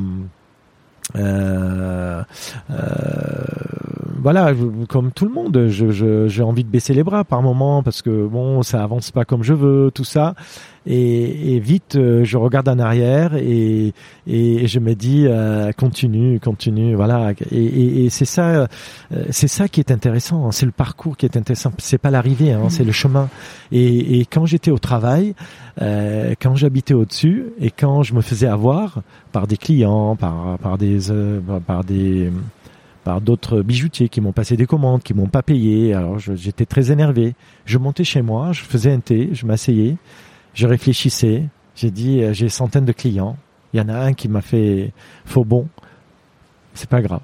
Je vais aller travailler pour les 99 d'autres qui me font confiance. C'est ça le truc. C'est c'est voilà. C'est apprendre à relativiser, de se dire. Euh, Exactement. Ça passe. C'est ça, relativiser. Euh, ça, c'est j'ai appris relativiser pendant ma psychanalyse, hein, quand je racontais euh, euh, mon, parcours, mon passé, les difficultés par où je suis passé. Et c'est là où j'ai appris à relativiser, de dire voilà, c'est le plus important, c'est la santé. Ouais. C'est la santé et tant qu'on a la santé, que c'est tout est possible et, euh, et préserver la santé et faites du sport surtout. hein, faites du sport pour préserver la santé. Votre corps que vous avez reçu en partage restera la vôtre pendant toute votre existence. Aimez-le, respectez-le, chérissez-le bien. Il vous rendra au centuple. C'est sûr. Et puis, euh, ouais, faire du sport, c'est à la fois bien pour son corps euh, qui nous maintient, qui nous permet d'avancer, mais aussi euh, la santé mentale. Exactement. C'est la lecture. Hein, c'est la lecture qui m'a apporté euh, lecture en psychanalyste, en, enfin en, en, livre psychologie qui m'a beaucoup appris et surtout les citations. J'adore les citations, ça m'a énormément euh, apporté ces citations. J'avais comme euh, euh, les, on va dire la Bible, c'était à côté de ma, ma, chevet et que je lisais tous les soirs. C'est les quelques citations extraordinaires qui m'ont donné envie de me surpasser euh, et d'aller de l'avant. On dit que quand on fait des choix, il y a des renoncements. C'est quoi tes renoncements à toi? Renoncement, bah,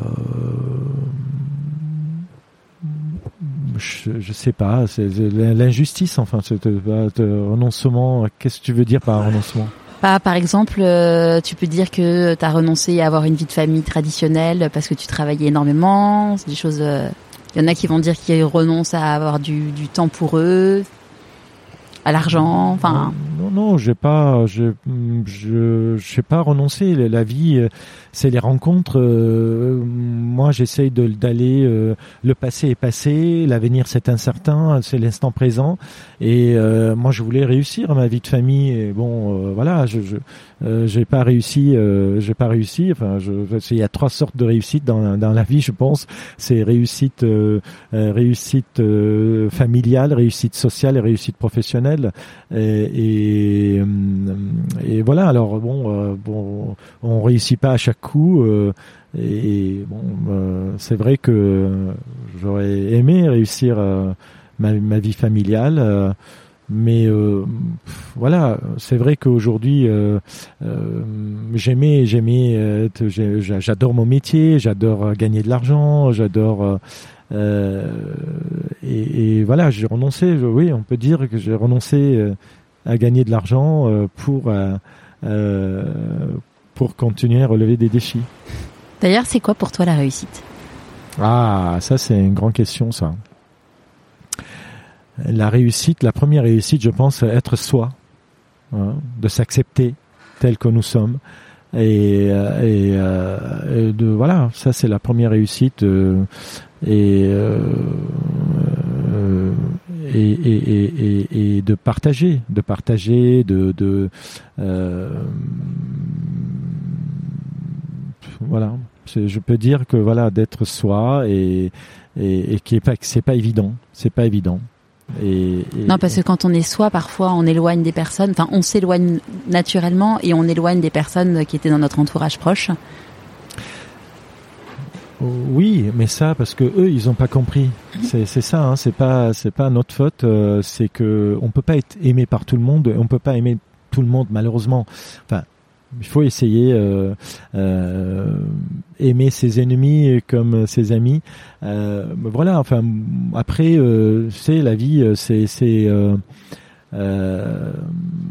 malheureusement, si certaines personnes qui n'ont pas fait un travail sur eux-mêmes, c'est difficile. Enfin, c'est difficile de comprendre l'autre quand on se comprend pas soi-même. Enfin, être tolérant, être respectueux, tout ça. C'est vrai que tout ce que je sais aujourd'hui, à l'âge de 58 ans, si je le saurais, si je l'avais su à 20 ans, ça aurait été extraordinaire. Euh, c'est ça, malheureusement, c'est comme ça la vie. Euh, c'est que c'est pour ça que dans les écoles aujourd'hui, j'aimerais que, que la philosophie, la psychologie, l'éducation civique, qu'ils le mettent à 5 ans. À 5 ans, pour que leur faire comprendre qu'est-ce que c'est la vie avant tout, avant de leur apprendre la mathématique, la lecture, la Qu'est-ce que c'est les émotions Exactement. Qu'est-ce que c'est une fille Qu'est-ce que c'est un garçon Et tout ça, la sexualité, enfin tout ça, il faut leur apprendre très très tôt. Et euh, bien sûr avec euh, les mots euh, tout simples et leur apprendre, leur apprendre. Enfin voilà, c'est ça. Et que on est livré à, à nous-mêmes. on devient parents. personne nous a donné la formule comment être parent et on fait ce qu'on peut. Et euh, mais euh, voilà, le, le, ce que je conseille, de, de, de s'ils se sentent mal dans leur peau, d'aller consulter. Quand on a mal à la tête, on va voir un généraliste. Euh, quand on a mal au ventre, mais quand euh, quand on se dit souvent, tu as mal aux yeux, tu vas, tu vois mal, tu vas voir l'ophtalmo. Euh, C'est ça. Ouais. D'aller voir et de et de d'essayer d'essayer de comprendre. Mm essayer de comprendre euh, d'où on vient et euh, qu'est-ce qui a fait que euh, on réagit de cette façon-là. L'éducation se fait de 0 à 8 ans. les enfants sont des éponges. Ils vont capter toutes les angoisses, les inquiétudes des parents, et, ça, ils vont le vivre toute leur vie. Si ils n'arrivent pas à, à un moment donné travailler sur tout ça, euh, ils, ils, vont le traîner ça toute leur vie. Alors c'est pour ça que je voulais faire un travail sur moi pour pas transmettre euh, euh les inquiétudes, les angoisses, les de mes parents euh, que eux ils ont vécu, c'est-à-dire eux ils n'ont pas fait un travail sur eux-mêmes. Si moi j'aurais pas fait un travail sur moi-même, j'aurais transmis la même chose et que. Ouais, Sachant qu'on dit même, euh, il y a de plus en plus d'écrits, de, de choses qui disent qu'on hérite aussi des peurs transgénérationnelles et que ça saute une, en général une génération. Donc euh, si plus, vite on est nettoyé, plus vite on nettoie la suite. Bah oui, mais ça revient au même. Ce que je viens de mm. dire, c'est que c'est mes grands-parents, ils ont transmis à mes parents, et mes parents, ils vont transmettre à moi. Et que, mais à un moment donné, il faut stopper. Il faut casser, le, bien sûr. Exactement. Couper le cordon et de dire, euh, voilà, ça, ça, c'est très bien, et ça, ça va pas. Et, et moi, qu'est-ce que, quelle valeur je veux transmettre à, à mes enfants euh, et, et, dire voilà euh, euh, leur donner euh, quand on dit le père a un rêve le fils a un devoir enfin les enfants ont des devoirs et c'est justement ça c'est que Khalil Joblan a dit, euh, je ne sais pas si c'était Khalil Joblan, les enfants ne sont pas vos enfants, ils viennent à travers de vous, mais non de vous, et bien qu'ils soient avec vous, ils vous appartiennent pas. Mm. Vous pouvez donner votre amour, mais pas vos pensées, car ils ont leurs propres pensées. Voilà. Une fois que les parents ils ont compris ça, euh, tout marche mieux et, que les enfants trouvent leur voie et et, et, et trouvent leur voilà euh, euh, leurs désirs, leur, leurs envies, leurs rêves, euh, voilà. Comment tu célèbres tes réussites? Avec des amis, célébrer. Euh, je veux dire que je cherche pas franchement à célébrer. Euh, je, moi, je suis euh, content. Euh, après, oui, bien sûr, s'il y a des personnes, euh, j'aime partager euh, cette parce que c'est c'est pas, je l'ai pas réussi seul. Hein, c'est ensemble de personnes. C'est on dit que seul on va vite, ensemble on va loin. Mm. Moi, j'ai dit seul, on va peut-être aller vite, peut-être, mais ensemble, sûr, on va vite et loin. Alors euh, c'est ça. Euh, je, remercie euh, à chaque fois quand j'arrive célébrer, c'est remercier pour moi tous ceux qui m'ont aidé, tous ceux qui m'ont, qui ont participé à, à ces défis. À quel moment dans ta vie tu t'es dit pourquoi pas moi? Ah ça, ce, de, tout petit, je commençais à dire pourquoi pas moi. Euh, c'est vrai que adoré euh, ton tes podcasts qui commencent à dire pourquoi pas moi. Euh, et c'est vrai que euh, quand tu m'as dit ça, euh, j'ai réfléchi et c'est souvent, souvent, souvent, je me disais pourquoi pas moi. quand j'étais scout, je voulais devenir chef et pourquoi pas moi. Quand j'étais, je commençais à travailler, à apprendre le métier, j'ai vu mon patron travailler et je disais pourquoi pas moi quand euh, euh, je commençais la course à pied et pourquoi pas moi et quand je commençais à gravir et pourquoi pas moi. Et, et, c'est vrai c'est vrai que c'est, je veux leur dire aux élèves maintenant, pour papa, pourquoi pas vous? Ouais, et puis en plus, qui est, hum, enfin, je l'ai pas du tout mentalisé comme ça quand j'ai créé le podcast, parce que quand j'ai eu l'idée du podcast, c'était devant un feu de cheminée et le nom est sorti, mais comme ça, comme comme comme comme la flamme est apparue. Et hum, ce qui est chouette avec le pourquoi pas moi, c'est qu'il peut être à la fois avec un point d'exclamation comme avec un point d'interrogation. Et tu vois, moi aujourd'hui, euh, j'accompagne des personnes justement à, trouver leur pourquoi. Et du coup, pour transformer le pourquoi pas moi avec un point d'interrogation vers le point d'exclamation, pour avoir la force justement de se dire allez, on y va quoi. Ouais, ouais, ouais, c'est c'est exactement ça. C'est il faut se préparer euh, et donner sa chance. Enfin, c'est de donner la chance à, à, sa chance. Enfin, comment on peut dire ça Mais euh, ça se prépare tout ça. C'est-à-dire que grâce, si aujourd'hui je pu faire tout ça, c'est grâce à, un travail, euh, euh, enfin que, que voilà, grâce à 16 heures de travail, pas tous les jours. Si je me suis permis de m'arrêter pour me relancer, c'est grâce à, tout le tout le cheminement. Quoi. Je veux dire, ça se prépare tout ça. et, et euh, moi je dis que la chance sourit aux audacieux. Enfin, tout le monde le dit, mais enfin, je veux dire que je voulais dire que la chance est en permanence présent. Pour le saisir, il faut être prêt. Et pour être prêt, il faut se préparer. C'est ça le truc, c'est qu'il faut se préparer en permanence. La chance est partout, à tout moment. Mais il faut être prêt pour le saisir.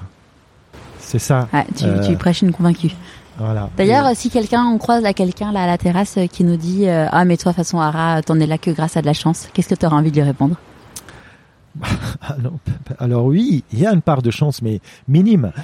Minime, oui. Encore une fois, quand je disais que de euh, d'essayer, euh, de pas essayer, c'est sûr de pas réussir. D'essayer, c'est peut-être réussir. C'est il y a un facteur chance, mais ça dépend. Si on joue au loto et qu'on gagne, ouais, on peut appeler ça chance. Ouais. Mais tu auras déjà, auras déjà acheté le ticket. Et voilà, il faut acheter le ticket exactement. Et, quand on trouve un billet par terre en marchant, c'est qu'on est allé marcher, on est allé à l'extérieur et on a marché. Et là, c'est opportunité et probabilité, la chance. Les deux réunis, ça devient de la chance.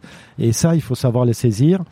Et, euh, et euh, euh, on a la chance pour moi, c'est que tu as le malchance de, de choper une virus, par exemple. Euh, bon voilà, ça on peut appeler vraiment une malchance. Mais moi, la réussite, ou enfin, on ne on savait pas ce que c'était la réussite aussi, mais euh, de de, euh, de la chance, enfin, je mets pas à tous les sauces quoi. Euh, voilà, bon, toujours et quand j'ai gravi l'Everest, j'aurais pu pas y arriver au sommet s'il y avait mauvais mauvais temps. Ah, malchance que bon, mais bon, euh, je recommence. Je veux dire, euh, voilà, c'est, c'est, euh, je réfléchis pas à la chance. Vous voyez, je j'ai pas, c'est pas dans mon état d'esprit. Moi, je, je, j'avance, je fonce. Ça marche pas, bah tant pis, je recommence. Voilà. je, je dis, je dis pas, ah, j'ai pas eu de la chance. Ce, ce cette vocabulaire, je l'ai pas. Hmm. Euh, je, je pense pas aux, chances ou malchance comme ça. Je, je sais pas dans mon dans mon état d'esprit. Je veux dire que j'essaye, euh, ça marche, ça marche, ça marche pas, je réessaye. Hmm. Voilà, tout simplement.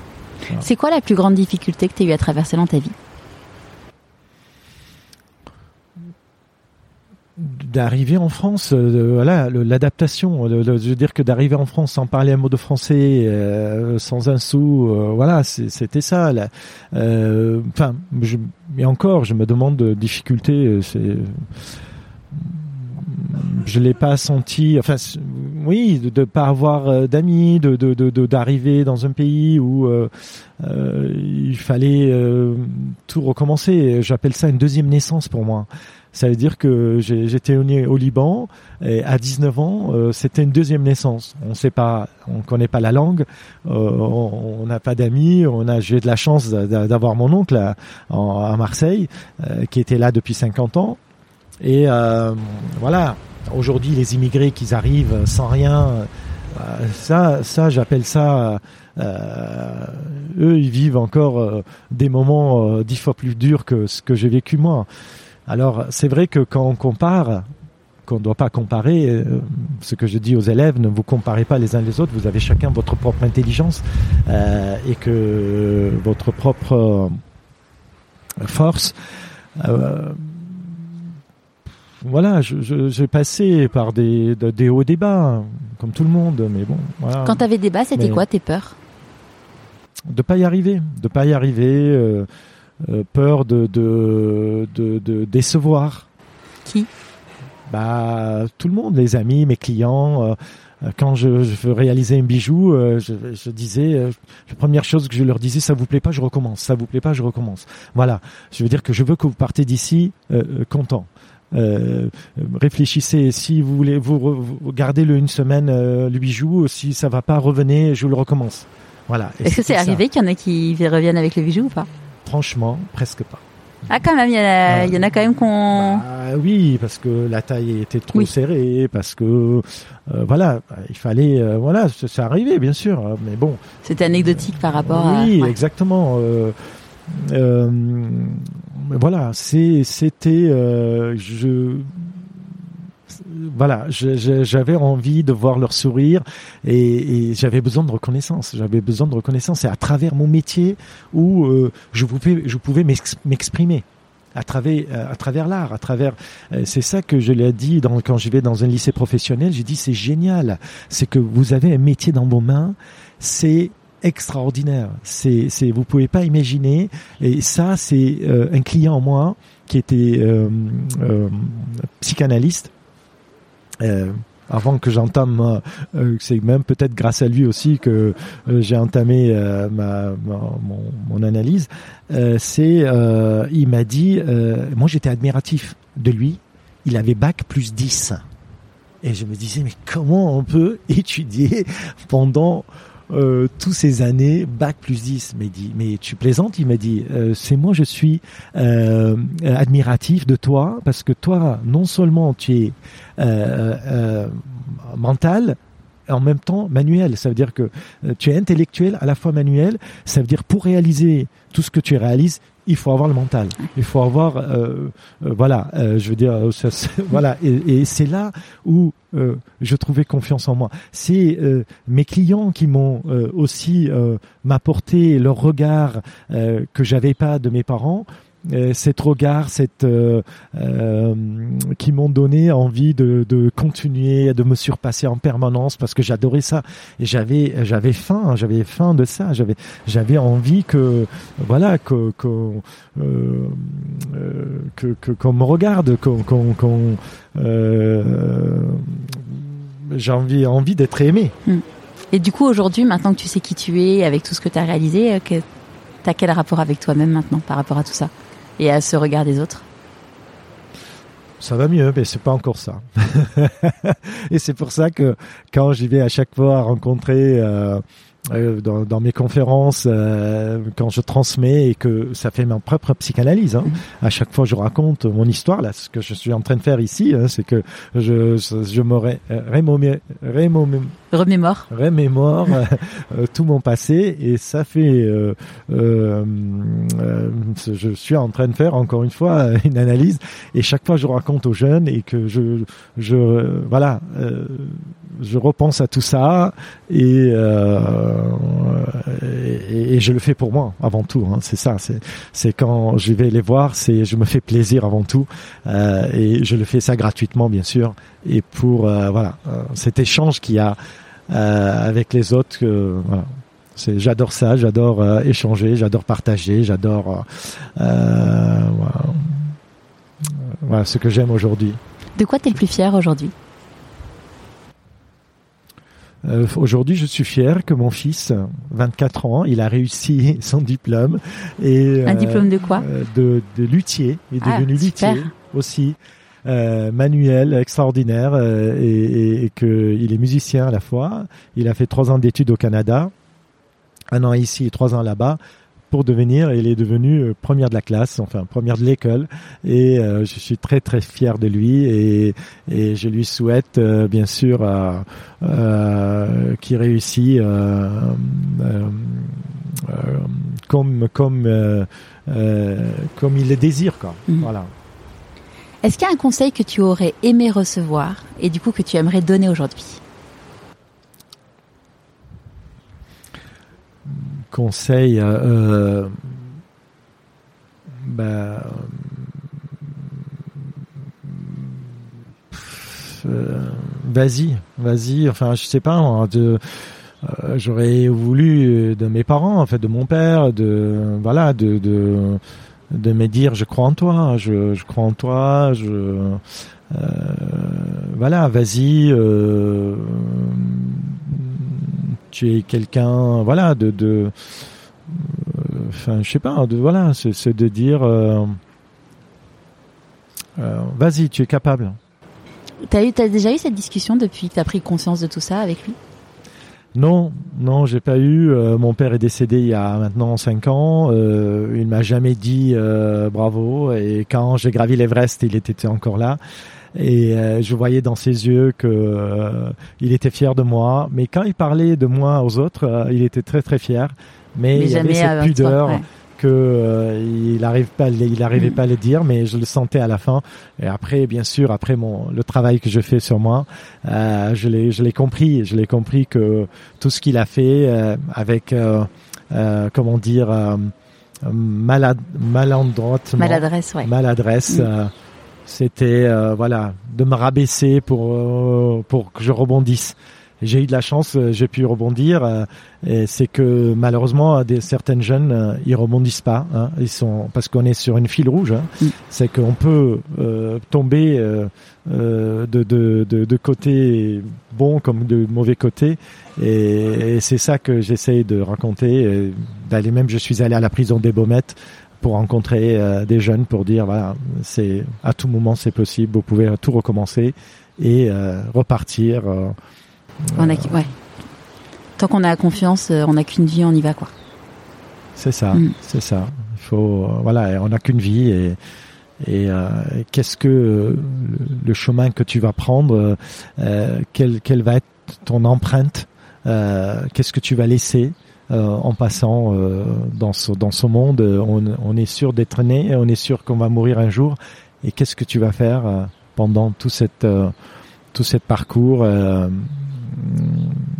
euh, c'est une question que je pose d'ailleurs, tu vois, à mes, à mes clients dans, dans, dans le programme que j'ai créé, c'est de se poser cette question de t'es à tes obsèques, qu'est-ce que tu as envie qu'on raconte de toi? Et enfin moi j'ai eu cette espèce de flash euh, aux obsèques du papa d'un ami euh, il y a il y a deux trois ans, euh, il y a deux ans. Et, je me suis dit, mais qu'est-ce que j'ai envie qu'on raconte de moi euh, Ouais, qu'est-ce que j'ai envie qu'on raconte de moi le jour où, euh, où c'est moi qui suis dans, dans le cercueil Et je pense que c'est une vraie question importante à se poser parce que finalement, ça veut dire beaucoup, beaucoup, beaucoup de choses. Moi, je dis qu'en partant de ce monde, ce qu'on amène avec nous, c'est des souvenirs. Et ce qu'on laisse, c'est des souvenirs aussi. Qu'est-ce que tu as laissé dans les cœurs des gens? C'est ça.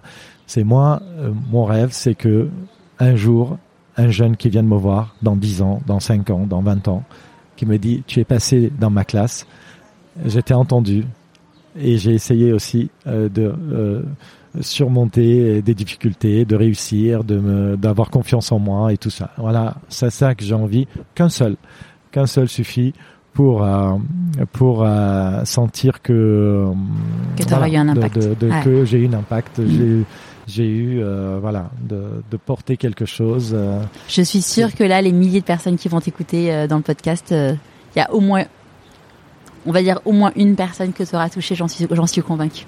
Bah, j'espère, j'espère. Parce que moi, j'ai été touché comme ça aussi quand j'étais à l'école. Quand il y avait les photos des fondateurs de cette école, ça s'appelait des Mirjian. Euh, il y avait Demir Djan, Gulbenkian, tous ces gens qui ont brillamment réussi dans leurs affaires et qui ont ouvert des écoles. Et ça, je trouvais, j'étais admiratif. Waouh, quoi. Le gars, il a réussi et maintenant, à son tour, il fait réussir les autres.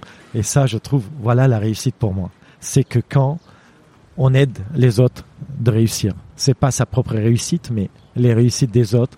Et c'est ça qu'aujourd'hui, j'aimerais que aider les autres réussir et atteindre leurs objectifs.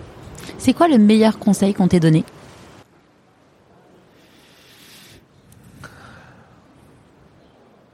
Tes questions sont pertinentes. Merci. conseil. Euh, bah, je sais pas. Il n'y a pas qu'un seul. Hein, je sais pas. Comme je disais que c'est c'est c'est des c'est des rencontres, euh, c'est des paroles comme ça qui m'ont touché. Comme je viens de te dire tout à l'heure, le psy, euh, le psychanalyste qui m'a dit euh, waouh quoi, tu es extraordinaire, tu as voilà et que moi comme je l'admirais et lui m'admirait et voilà c'est c'est quelque chose qui s'est passé et, ces paroles m'ont touché et je me suis dit et j'ai retrouvé confiance en moi. Mm. Et Sachant qu'on a, je fais une petite parenthèse, on était d'ailleurs, c'est ce que je dis à la fin de mon TEDx, hein, on est tous extraordinaires. On a tous quelque chose à apporter au monde et ça, il faut vraiment que que tout le monde en ait conscience parce que quand on est à sa place, euh, on on a tous euh, avec une raison d'être différente, on a tous un why différent, mais on a tous quelque chose euh, de magique à apporter au monde et, et on est tous extraordinaires. Tout à fait. Moi, mm. je dis un peu différemment. Je suis ordinaire. J'essaye de faire des choses qui sortent de l'ordinaire. Parce qu'être extraordinaire, je peux pas me les dire, mais si quelqu'un veut me les dire, je le prends. Alors moi, je te le dis, tu as un parcours extraordinaire et tu es une personne extraordinaire. je, pour la petite, pour la petite anecdote, on s'est rencontrés, donc on fait tous les deux parties du même club de natation et on s'est rencontrés tous les deux euh, dans un dans le sauna euh, après avoir été nagé. Et euh, et, et donc je n'ai pas encore proposé à, enfin j'ai j'ai proposé à Fabien Gillot que j'ai croisé l'autre jour, qui a un parcours aussi extraordinaire, mais bon en général je je je parle pas avec tout, enfin déjà, enfin je parle avec beaucoup de monde mais mais tout le monde, euh, je, je vais pas interviewer tout le monde parce que tout le monde n'a pas un parcours extraordinaire. Merci. Merci. Voilà, c'est ça. C'est euh, qu'est-ce que tu vas faire pour sortir de l'ordinaire, devenir quelqu'un d'original et euh, et voilà de réaliser réaliser réaliser ta vie, réaliser. on est né une personne déjà, ça, et après cette personne quel chemin, quel chemin et quel, est voilà. Et on a besoin de tout le monde. On a besoin de tout le monde. On a besoin des cantonniers, des médecins, des des personnes euh, qui nettoient, des personnes euh, qui qui qui des maçons, des plombiers. Enfin, ah mais on a tous, euh, on a on a besoin des coiffeurs, on a besoin des de chaque chaque personne peut se peut se réaliser en aidant les autres avec euh, avec une mission différente. Mais on a en effet il y a pas on n'a pas besoin de tous gravir l'Everest ou euh, ou être coach ou être médecin ou être dans l'humanitaire bien sûr. Mm. il y a l'homme le comment dire euh, le respectueux quel qu'il soit hein, même si la personne n'a pas de métier voilà. Et après il y a le parcours voilà quel parcours on, aimerait avoir et, euh, et, et, comment euh, euh, être utile, être voilà dans ce Qu'est-ce qui apporte du sens dans notre vie à nous? Parce que ta définition de te sentir utile sera différente de la mienne et de celle de, n'importe qui. On a tous notre histoire et puis notre, enfin, nos talents et, et pareil, on disait bah, les bijoux surtout les femmes, bon les hommes aussi, mais on est on est heureux que les bijoutiers existent pour pouvoir euh, parer nos mains et, nos coups, tout à fait, et nos oreilles. Mm. Oui, oui, c'est c'est on a besoin de tout le monde et voilà et, et, et euh, voilà, il n'y a pas de sous-métier. Et ce que je leur dis, voilà, qu'est-ce que vous voulez décider de faire? Commencez à rêver. Qu'est-ce que vous voulez faire? Et mettez en chemin. C'est maintenant que ça commence. Mm. Voilà, il faut s'y mettre et, euh, et planifier, euh, organiser, euh, étudier. J'aime pas dire aux enfants euh, vous êtes là pour travailler, vous êtes là pour apprendre, pour étudier, vous amuser et, et s'amuser. Alors là, c'est le summum. Si on, on apprend en s'amusant, c'est là où on apprend. Et, et, et voilà, comment c'est ça, c'est comment les amuser en apprenant et et on apprend en tout moment et partout et voilà et qu'ils arrêtent un peu les écrans et et, et voilà, et vous voulez être acteur ou spectateur? Le monde est un théâtre, nous sommes des acteurs. Quel jour, quel quel quel euh, rôle euh, tu aimerais jouer? Voilà, c'est ça le truc, c'est que voilà, spectateur c'est bien, euh, acteur c'est mieux. C'est bien, faire c'est mieux. Voilà, qu'est-ce que tu veux faire? Et, et quel est ton acte euh, Voilà. Pendant tu- le confinement, j'avais créé un programme euh, gratuit grâce à, à l'aide de plein de spécialistes vraiment de toutes euh, de toutes sortes. Donc il y avait euh, il y avait le hum, Thomas Samut donc qui est préparateur enfin qui était préparateur mental au cercle, mais il y avait aussi Oui, euh, euh, des coachs, des sophrologues et compagnie. Et le, et le programme, je l'avais je l'avais appelé le programme réalisateur parce que l'idée c'était de passer de spectateur de sa vie à, ré- à acteur à, réali- à réalisateur parce que Ah du ouais. Tu réalises, enfin t'es acteur et en plus tu réalises tu sais, enfin t'as vraiment la notion de, de, tu sais ce que tu veux faire. Mais c'est toi, tu as inventé ce mot ou ça existe Moi c'est moi qui l'ai inventé. ouais, j'ai un petit côté créatif aussi. D'accord. Je te le Euh, prête si tu veux. Ah oui, bah, je vais le, ouais, je, je- je l'emprunte. Ouais. Copyright Charlotte. Voilà. Euh, oui. Est-ce que tu as un conseil de lecture à partager avec nous? Alors là, franchement, je suis pas très fort. je... Pas de souci. Lecture, enfin, je les lire, euh, lire, oui. Euh, euh, André Comte. C'est difficile, je n'arrive pas à le dire son nom. C'est un philosophe. C'est, il est extraordinaire. C'est André Comptonville. Com- Comte, bon, Comptonville. André. Com- Je vais essayer de le trouver en même temps. Sponville? Voilà. Sponville. Sponville. André Sponville. Mm. Comte. Ouais. Voilà.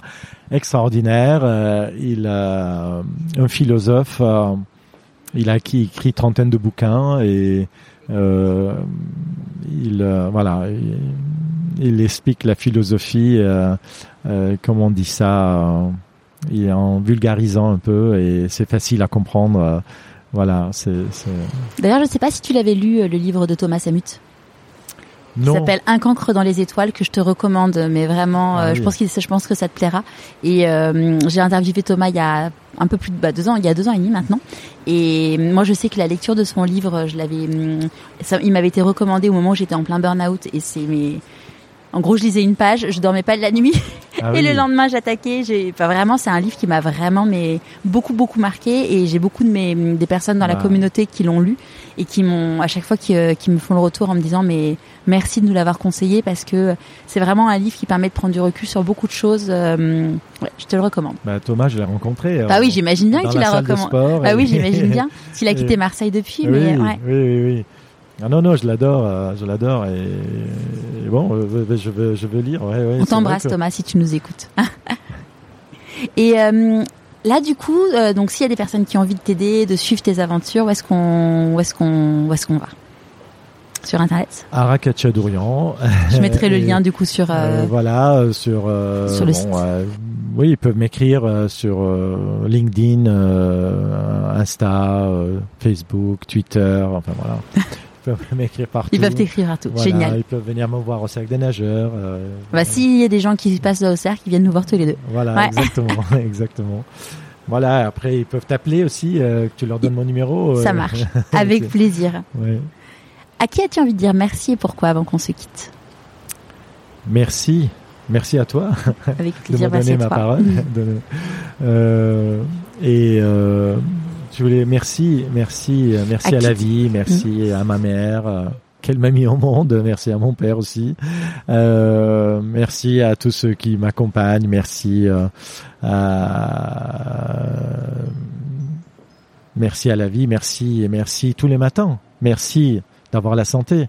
Je me lève en me disant merci Euh, et voilà, merci, Merci beaucoup Ara. c'est moi, merci. J'espère que ce nouvel épisode vous aura plu. Je vous donne rendez-vous demain dans la newsletter de Pourquoi pas moi. Et en attendant, si le podcast vous plaît, soutenez-le en mettant 5 étoiles et un commentaire sur Apple Podcast et en vous abonnant sur votre plateforme d'écoute préférée. À la semaine prochaine!